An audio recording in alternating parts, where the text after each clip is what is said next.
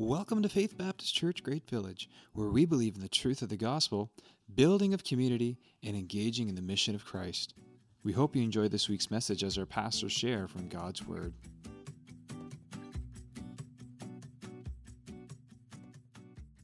Uh, I'm going to start this uh, this morning with a question. Though, how many of you have had the experience of some at some point in your life of finding yourself stumbling around in the dark? Has that ever happened to you? Um, you know, I, for me, it's it's happened probably more than once where I maybe I wake up in the middle of the night, and this happened to me more as I get older. Some of you can appreciate that, especially older older guys. I have to get up to pee. And if the house is dark, sometimes there's no light on, sometimes there's no moon or stars or anything. It gets really, really dark. And, and inevitably, I mean, I bet you I have stubbed every toe on both of my feet at some point in my life. And it's, uh, I think I've lost my, my baby toenail just because I've, I've injured it so many times. But, but uh, and then uh, I, I, at least on one occasion, I've, I walked, I'm uh, middle of the night, you know, half asleep, uh, confused, and I walked right into a wall. Just, and I tell you, that will wake you up. I don't know. Maybe you've never had that happen to you, but, but assure, I assure you that that will really re- wake you up. Micah 6 8. He has shown you, or he has told you, O oh man, what is good and what the Lord requires of you, that you should act justly, love mercy, walk humbly before your God. We're talking about being a good human.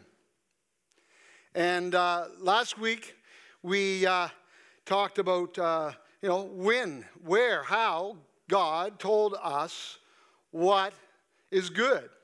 And I suggested to you that we really need to go back to the beginning because if we don't start in the beginning, we're bound to end up where our culture is presently headed. And that's not where we want to be. We uh, read the first eight verses of Micah. The verse we just I just quoted is verse eight. We read the first eight verses, and one, one of the, I think it's around verse two, where God calls upon the mountains and upon the foundations of the earth to as a witness for him uh, in regard to those who had forsaken the good. And so uh, the foundations of the earth is an interesting phrase, isn't it? You know, the, the earth is hurtling through space.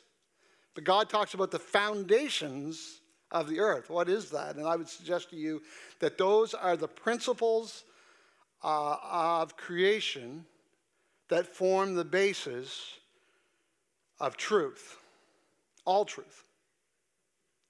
And that's we today we're thinking about uh, the relationship between truth and justice. Because without truth, there is no justice.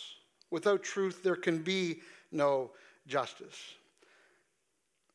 And if we don't, don't start at the beginning, we're not going to end up where we need to be. And uh, so last week we, we went back to Genesis chapter 1, where God spoke the world into existence. God spoke with his words. God spoke the world into existence. And that's the first profound indication in Scripture of the essential dependence of uh, truth upon reality. Truth is based on reality, it's, it's what is. Truth is what is. What is true is what actually is real. Can you handle that?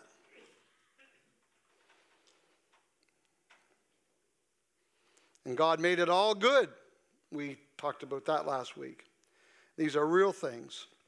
I was thinking, I was thinking later on, as I was uh, going through, you know, thinking back and, and, and watching a little bit from last week, and I was thinking I should have really paused and asked you to think about some things when we were talking about the goodness of God and how God made all things good. I should have, I should have probably asked you just to stop and think about maybe what you had for supper last night, depending on who was cooking. But I bet it was pretty good.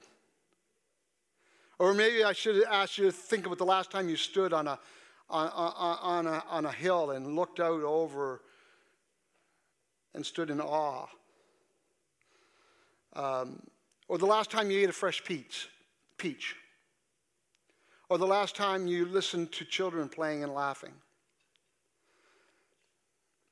I was driving up Korobi Road the other day and I looked, and there was one of the, the horses that live on Korobi Road running in the field, like stretched right out. I thought, man, what a beautiful sight that is. I was driving, so there were no other cars around, so I, I, was trying to watch and drive at the same time. But, but just the beauty of that, that, that animal and, and the strength and the majesty and uh, the grace and the power of it. You know, beauty is, is, uh, is good. I, I, would say beauty is, is uh, uh almost uh, synonymous with, um, with good. Um, you know, harmony and symmetry and and uh, these are things we appreciate, right? Another word for appreciate is value. When you appreciate something, you, you express value of it or recognize the value of it. You're saying, in a sense, you're saying, you know what, that's really good. And we say that all the time, and we think that all the time.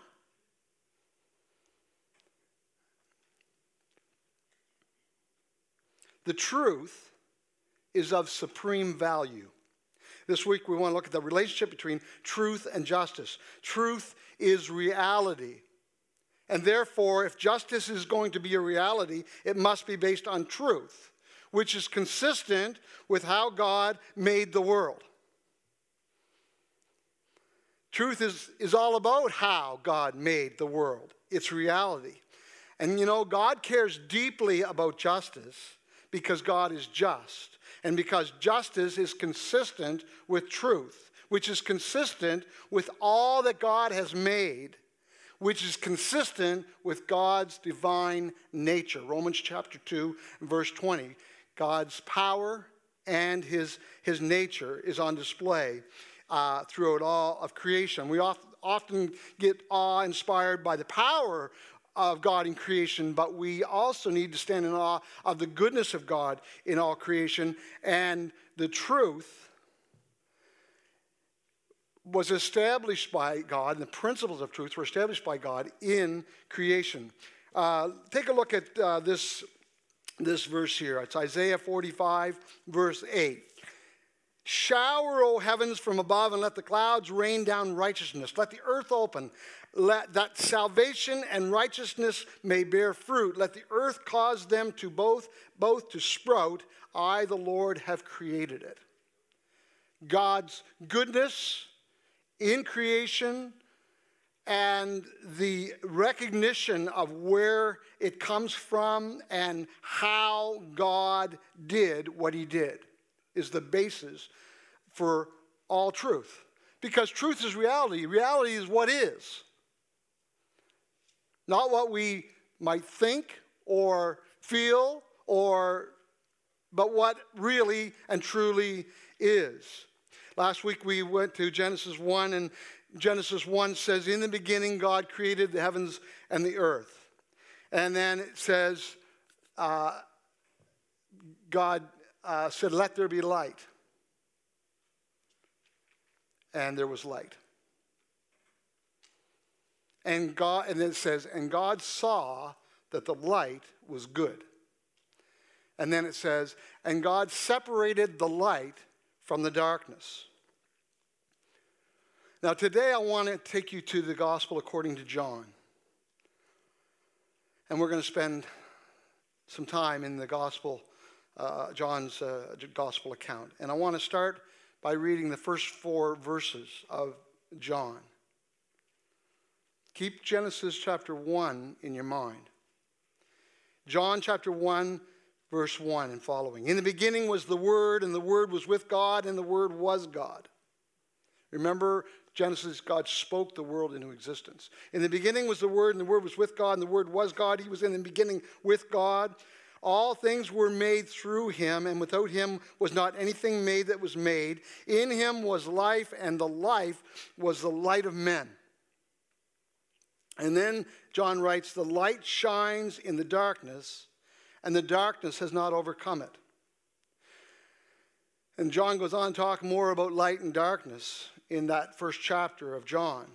What's he talking about when he talks about light and darkness? Well, in Genesis chapter 1, he's talking about physical or natural light and darkness that God made. But in John chapter 1, it's, these things become uh, really metaphoric. And light is, becomes a metaphor for, for truth. And that, that, that metaphor, if you will, uh, the natural world reflects the glory of God. The natural world reflects the truth of God. And so, just like we have light and darkness, so we have truth and error or evil.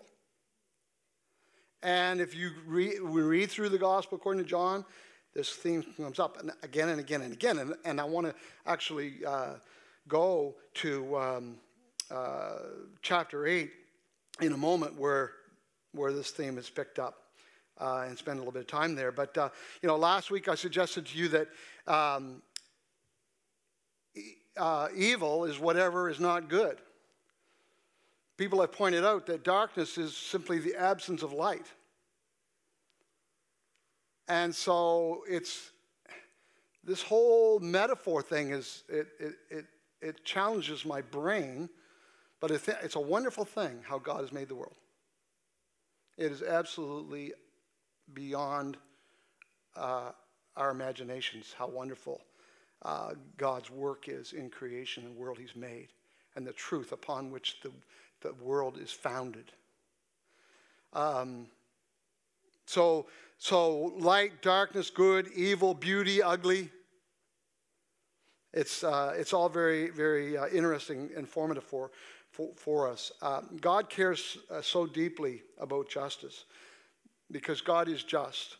And justice depends on truth, and that's our focus today the relationship between justice and truth. Um, and we could also say the relationship between goodness and truth. We could say the, the relationship between um, virtue and truth. That these cannot exist without truth. You can't have justice without truth. If, if we want to boil it down in as small and short a statement as we can, I guess we could say that. There can be no justice without truth. Now, um, take a look at this verse here Isaiah 59, two verses, verses 14 and 15.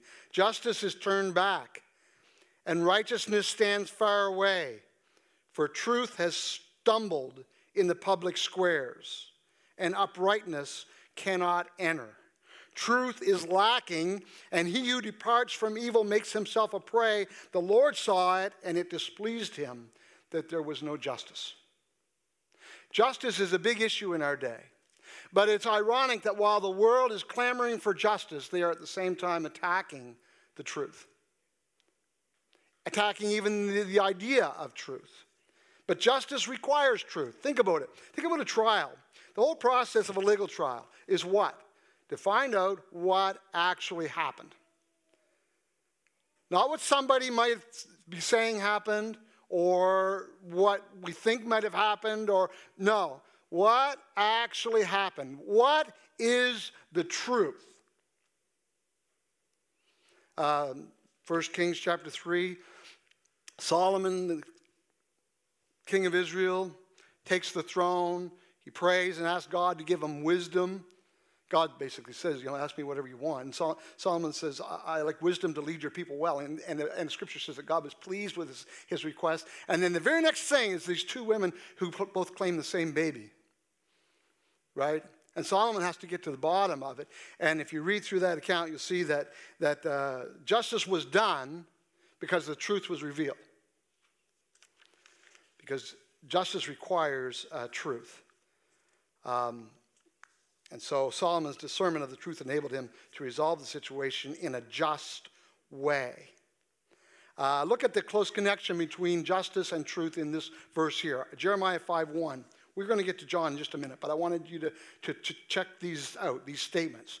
Jeremiah 5 1. Run to and fro through the streets of Jerusalem. Look and take note. Search her squares to see if you can find a man, one who does justice and seeks truth, that I may pardon her. You see, justice and truth go together in such a way that you cannot have one without the other. because justice depends on truth. Without truth, there is no justice. Because the truth is how God built this world to work. The truth is how God built this world and the principles upon which this world is founded. That's what's true. What's true is what is real. If you think about it, it was a lie that got us into all this trouble in the first place. Think back to Genesis chapter 3. Remember, if we don't start in the beginning, we're not going to get to where we need to go. Because it was in the beginning when God laid the foundations of the earth, and it was in the beginnings when things went really, really wrong. So, Genesis chapter 3, the enemy of God who's represented there by the serpent, uh, misrepresents the truth to our first parents and convinces them what? He convinces them they are missing out on something good. And if you're wondering about the allure that evil has, and evil does have an allure, it's draws us, it calls to us.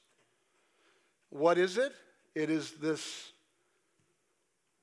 idea or suspicion that we're missing out on something really good.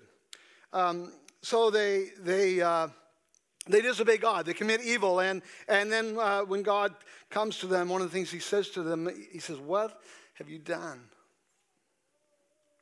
Have you ever thought about how this that all works in relation? If God is our Father, have you ever read the Genesis account of the creation and and then the uh, the fall and then the fallout, and thought you know how that works in if in a in a relationship way or in relational context?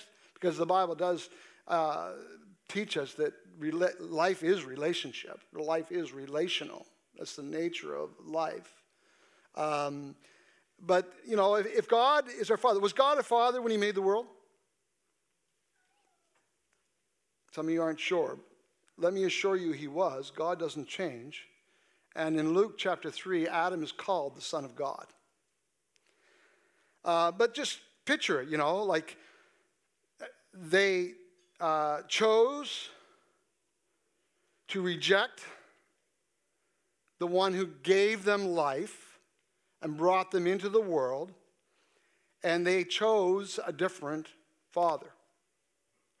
Now, you don't usually hear it described that way, but is that is that uh, uh, uh, an accurate or biblical picture of, uh, of what happened there? I, I think, I think it, it is.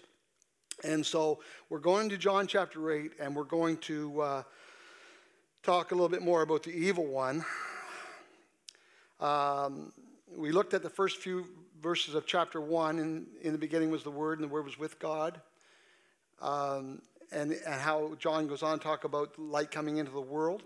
Well, in uh, John chapter 8, and we'll start at verse 12, um, Jesus stands up and says, I am the light of the world.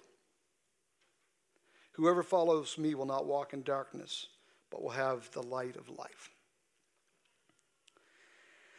There is a passionate exchange, a confrontation, uh, call it whatever you want, that runs through the gospel according to John between the religious authorities of Jesus' day and Jesus. And the, um, it's, it's very, very, uh, it goes all the way, like from the time really that Jesus introduced himself to the nation as baptism, right through to the cross. But this particular uh, exchange in, in John uh, 8 flows into chapter all the way through, and then in chapter 9 with the healing of the blind man, which is also filled with uh, statements about, uh, about those who are uh, those who can see and those who are blind and those who walk in light in the light and those who uh, who stumble in the darkness. Um, Jesus said, "Whoever follows me will not walk in darkness, but will have the light of life." Now, John chapter 8, verse 31 to 41. Let's read that. And uh, and then uh, a couple of, make a couple of observations. John chapter 8, verse 31 and following. So Jesus said to the Jews who had believed him, Because you know they got upset when he said, I'm the light of the world, right? They, they, yeah, you know that. So Jesus said to the Jews who believed him, If you abide in my word, you are truly my disciples, and you will know the truth, and the truth will set you free. Because freedom and justice have to ha- be based on truth. There is no justice without truth, there's no freedom without truth either, because those two things go together. All these things go together because they are consistent with one another, because that's how God made the world. They answered him, and Jesus is, in the beginning was the Word, and the Word was with God, and the Word was God. All things were made by him, and without him there was nothing made that was made.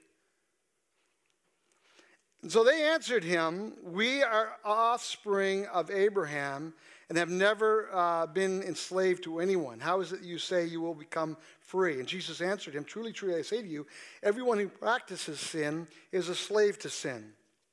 Sin, by the way, is how the world doesn't work, how God created the world not to work.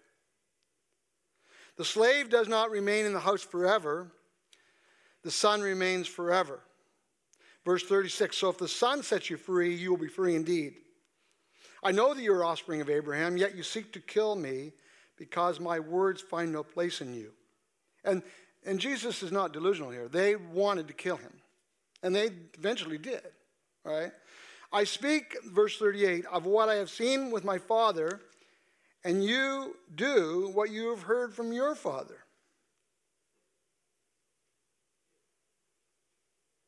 Verse 39, they answered him, Abraham's our father.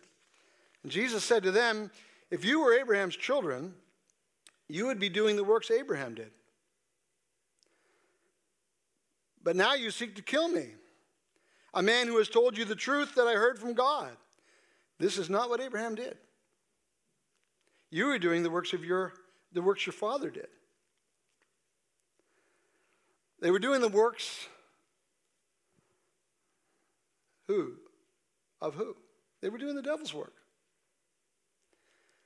What, what, what, what works are those?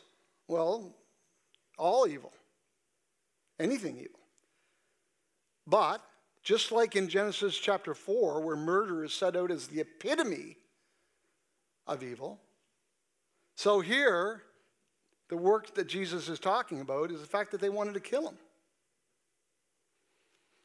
And uh, of course, this time it's accentuated by the fact that, that he is the one uh, who uh, was the Lord who came to save us from evil and the consequences of evil. I mean, it's, it's, it's wrong to kill somebody, but to kill the Son of God? Come to be the Savior of the world? Like, how wrong is that? Seems to me it's about as wrong as you can possibly get. And their response is visceral because they're starting to they're starting to put the pieces together what he's really saying here. And so they make an offhanded comment, a personal attack really, about suggesting that his mother was unfaithful to his father and therefore he is a product of an evil act, making him, in their opinions, illegitimate. And then they say in verse 41 we have one Father, even God. And what does Jesus say? Verse 44 You are of your father, the devil. And your will is to do your father's desires. Now, look, look at what he says next. He was a murderer from the beginning and does not stand in the truth because there's no truth in him. When he lies, he speaks out of his own character, for he is a liar and the father of lies. It's interesting, scripture says that God cannot lie. Now, if this sounds harsh to you and I, that, that Jesus would say, You are of your father, the devil, um, if we read it in the context of Genesis 1 through 4, we understand. Um, and you have to start at the beginning. That's where the facts are. That's where reality begins.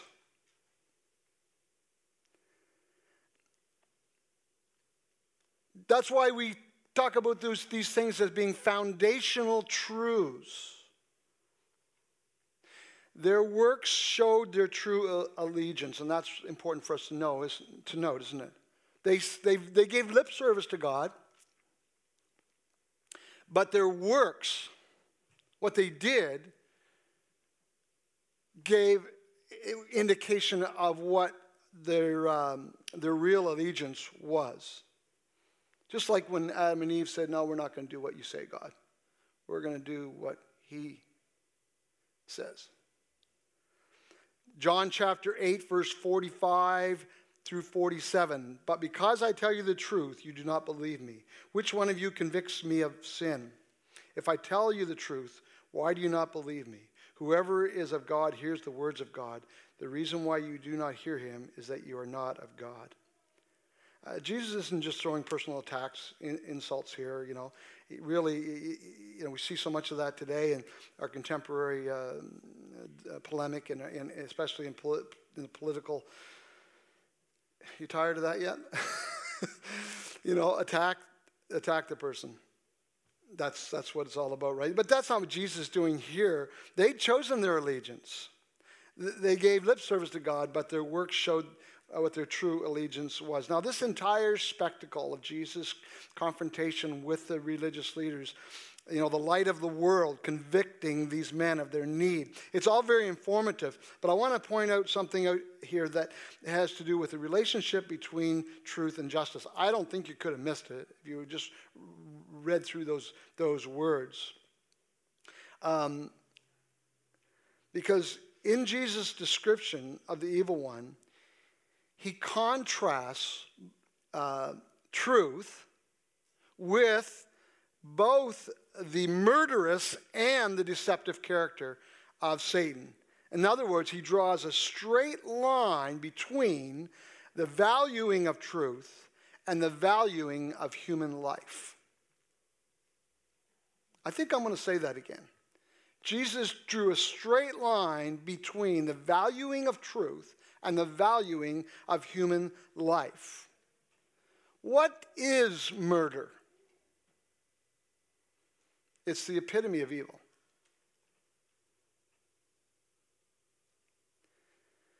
His words indicate that these are exclusive opposites. On the one hand, loving and caring, on the other hand, hating and killing. On the one hand, good, um, on the other hand, evil. And his words are a crystal clear indication of truth being only on one side. How much does the truth matter? How highly should we value truth? It's integral, integral to freedom and justice and righteousness. Paul says in Romans chapter 13, verse 10, love does no wrong to a neighbor, therefore love is the fulfillment, fulfillment of the law. That's what it's all about. Think about it. Now, think about, think about some other things. What about uh, honest living and honest dealings? You know, the passage, how many passages in Scripture, even throughout the Old Testament, talk about how important it is to have honest, working uh, re- relationships with people? Even in the context of, um, if you read on in, in Micah chapter 6, after it says he has shown the old man what is good and what the Lord requires of you to act justly, to love mercy, and to walk humbly with your God, the very next thing he talks about there, the prophet starts talking about, is lying tongues and lying weights. You know what a lying tongue is. What's a lying weight? Well, basically, uh, scales that were deceptive used to cheat people. Think about how important it is. How can justice exist without truth? It can't. Um, I'm pretty sure that thou shalt not bear false witness has to do with a whole lot more than just being in court. I'm pretty sure that's true. Think about uh, integrity and what it means to have integrity. Uh, Proverbs chapter 11 says, The integrity of the upright guides them, but the crookedness of the treacherous destroys them. Psalm 51 says, Behold, you delight in truth in the inward being. You teach me wisdom in the, in the secret heart. How important is that? Uh, was it last year or not too long ago, uh, Hollywood star Lori Loughlin paid for her, her daughter's marks so her daughters could get into a, a, a you know a reputable a school with a high reputation or whatever. I didn't follow it really close, really closely, but you know um, what makes that wrong? Um, virtue or good is what we should want for our kids as well as ourselves, right? But so often we're more concerned about our kids being better off than we are about them just being better. We care more about their careers than we do about their character. And if you send your kid to school day in, day out, year after year, and never work on their character development, Somebody referred to uh, the difference between resume virtues and eulogy virtues. And they suggest uh, that we should focus a whole lot more on the, uh, the latter. Think about fidelity or faithfulness, if you will. Faithfulness is based on a promise or a covenant, even.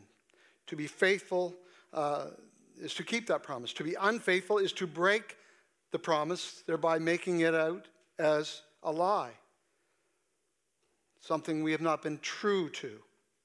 So we're talking here about true love, Buttercup. I knew, I knew a couple of you would get that, but what is true love? Does such a thing exist? You betcha it does. But what is it?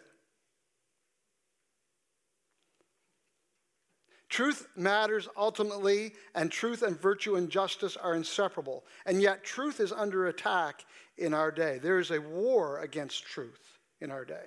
And you say, that sounds like uh, homiletic hyperbole. You know, scare tactics, doomsday preaching because it's like, can, can, there actually be like a war on truth? Like, who, who would actually wage war on truth? That would be like cutting off your nose to spite your face. Yep, that's exactly what it's like. And that's exactly what's happening.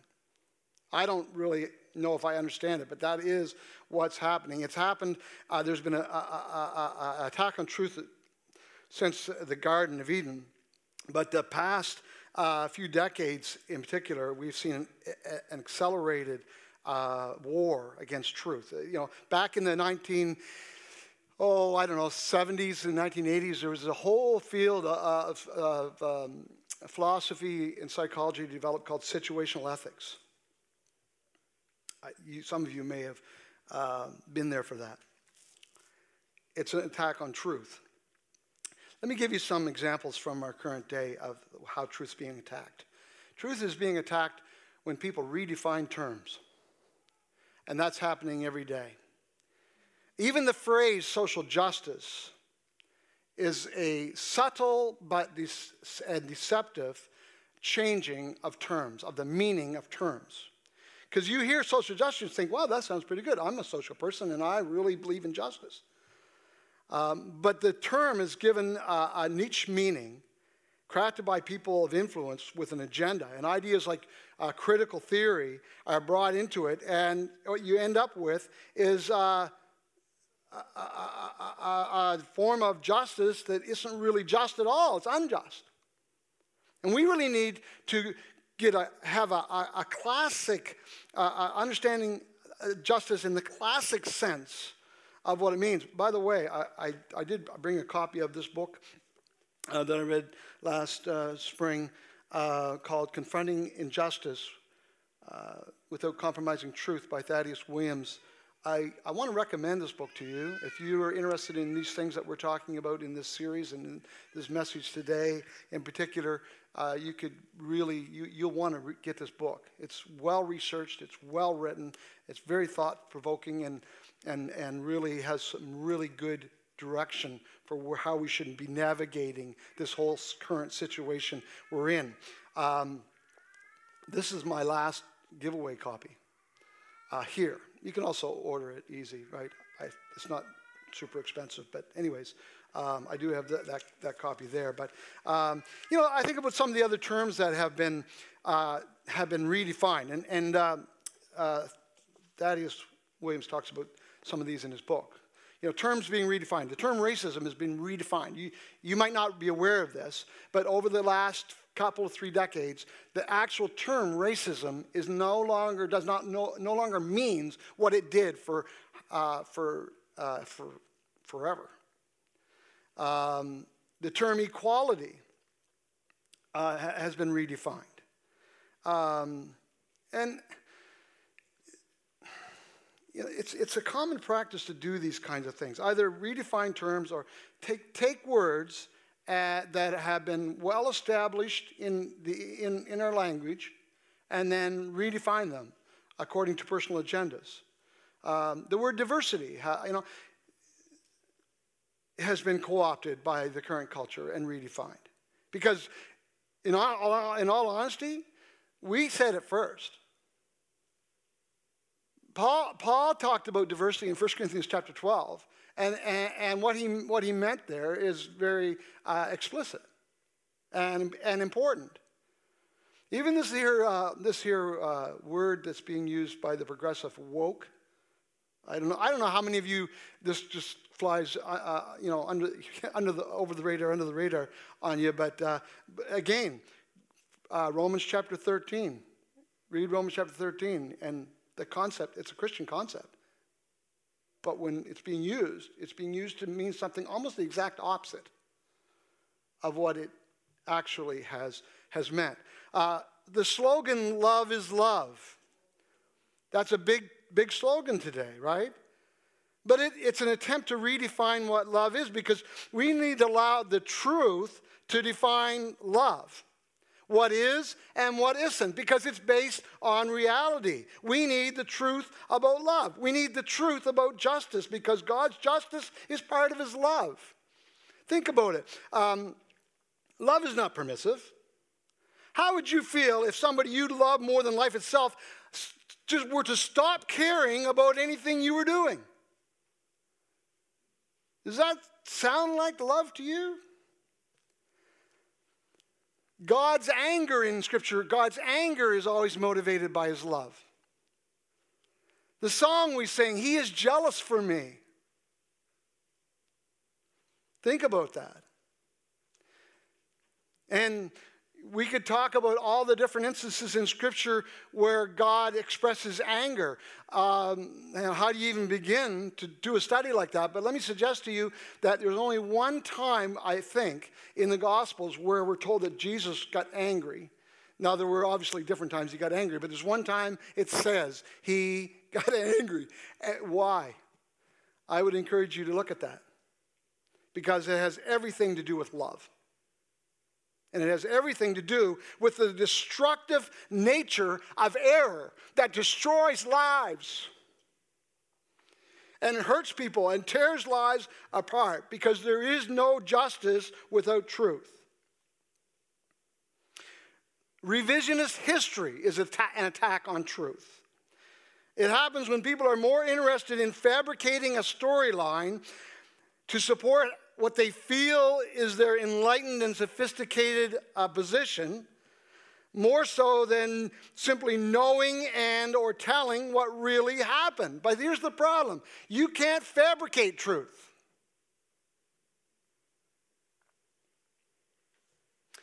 Our culture loves to shout follow the science follow the science. They only follow the science when it's convenient for them. Because unless the foundations of the earth have somehow changed, biology is real science. Think about how God made the world and how he made it to work.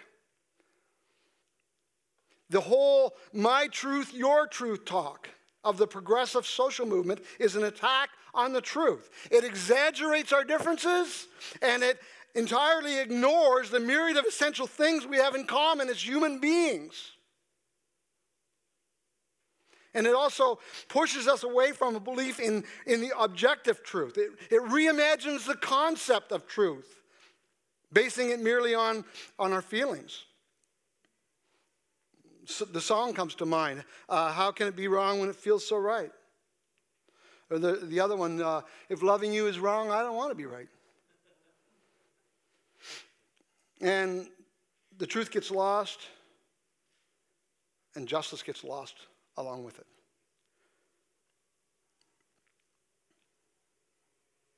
What is real is what is true.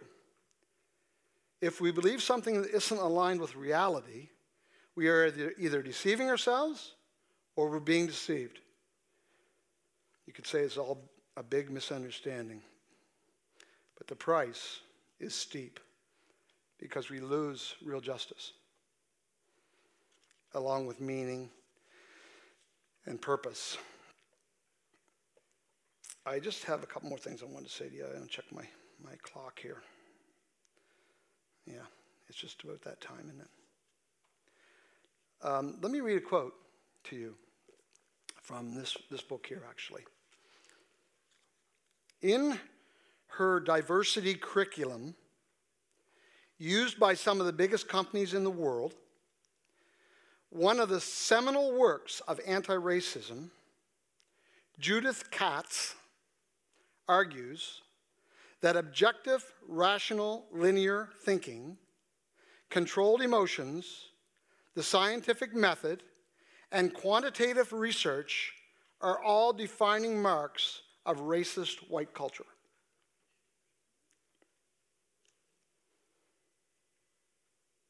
Katz, the author, includes such values as, listen to these, these are all racist, white, cultural beliefs. Okay, you ready? The individual has primary responsibility. Working hard brings success. Plan for the future. Delay gratification. Value continual improvement and progress. Written tradition. Owning goods, space, and property. The nuclear family is the ideal social unit. And last but not least, belief in Christianity. She identifies all of those things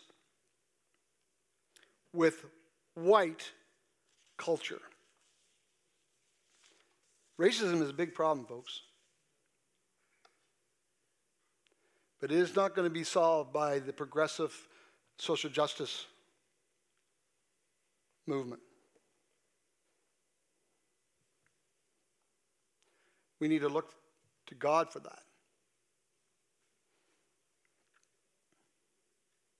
And, and be ready to stand on the truth, know the truth, and stand on the truth.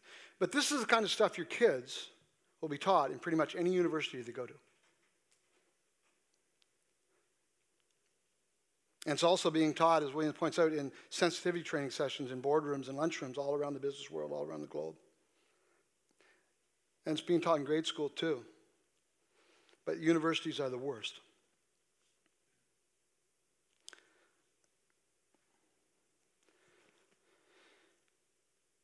Uh, Matthew Crawford, he says, We live in a world that has already been named by our predecessors and was saturated with meaning before we arrived.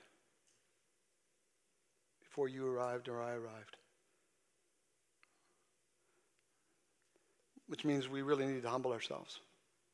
But that's part of the problem. That's why, that's why in, Ma- in Micah 6 8 it says, Act justly, love mercy, walk humbly before your God. Brett McCracken says we can choose the sources of where we look for truth. We can choose how we synthesize truth and apply it as wisdom in everyday circumstances, but we don't get to choose whether or not something is true. We don't invent truth. We don't determine it. We search it out and accept it with gratitude, even when it's at odds with our feelings and preferences. To act justly, we need to be guided by the truth. Jesus drew a straight line between valuing the truth and valuing human life. Justice is life giving, not life taking. And our society is on a collision course because the boundaries are real, the walls are there. See them or not, truth is reality. What is true is what really is. And since God made everything that is, you and I included, justice can no more exist without truth than something can simply create itself. Evil forsakes the truth. Justice cleaves to the truth. Goodness loves truth. Evil despises truth. For justice to be a reality, the truth must prevail. But our world is at war with the truth, even while it goes about clamoring for justice. Just be a good human. Well, that's going to take virtue.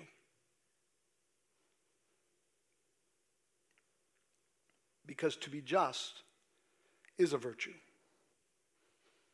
And it depends on truth. I want to do one more thing before we stop. I want you to look at the scripture. These are the words of Jesus from John chapter 10 and verse 10. The thief comes only to steal and to kill and to destroy. By the way, Satan can't create anything. All he can do is corrupt, pervert, or destroy, seek to destroy what God has done. The thief comes only to steal and to kill and destroy. But listen to these words. This is Jesus talking to you and me. I came that they may have life. Life.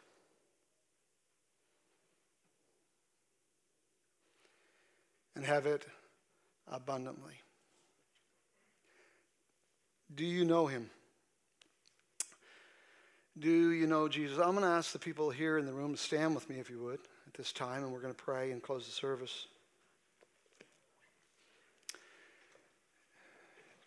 Jesus said, I'm the way, the truth, and the life. No one comes to the Father but by me. Our, I, I tell you, our world is going crazy.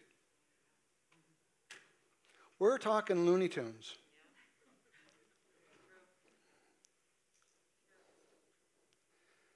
Where are you going to go? Where are you going to go? I think we need to go to the light of the world. Will you pray with me?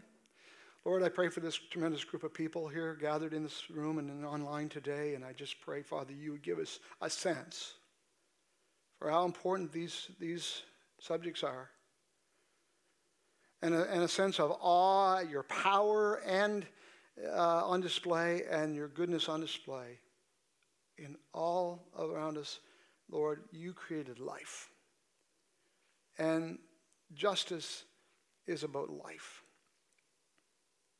And it all is based on you. You are the truth. God, you are the truth. Jesus, you, you, are, you are not only true, but you are the truth.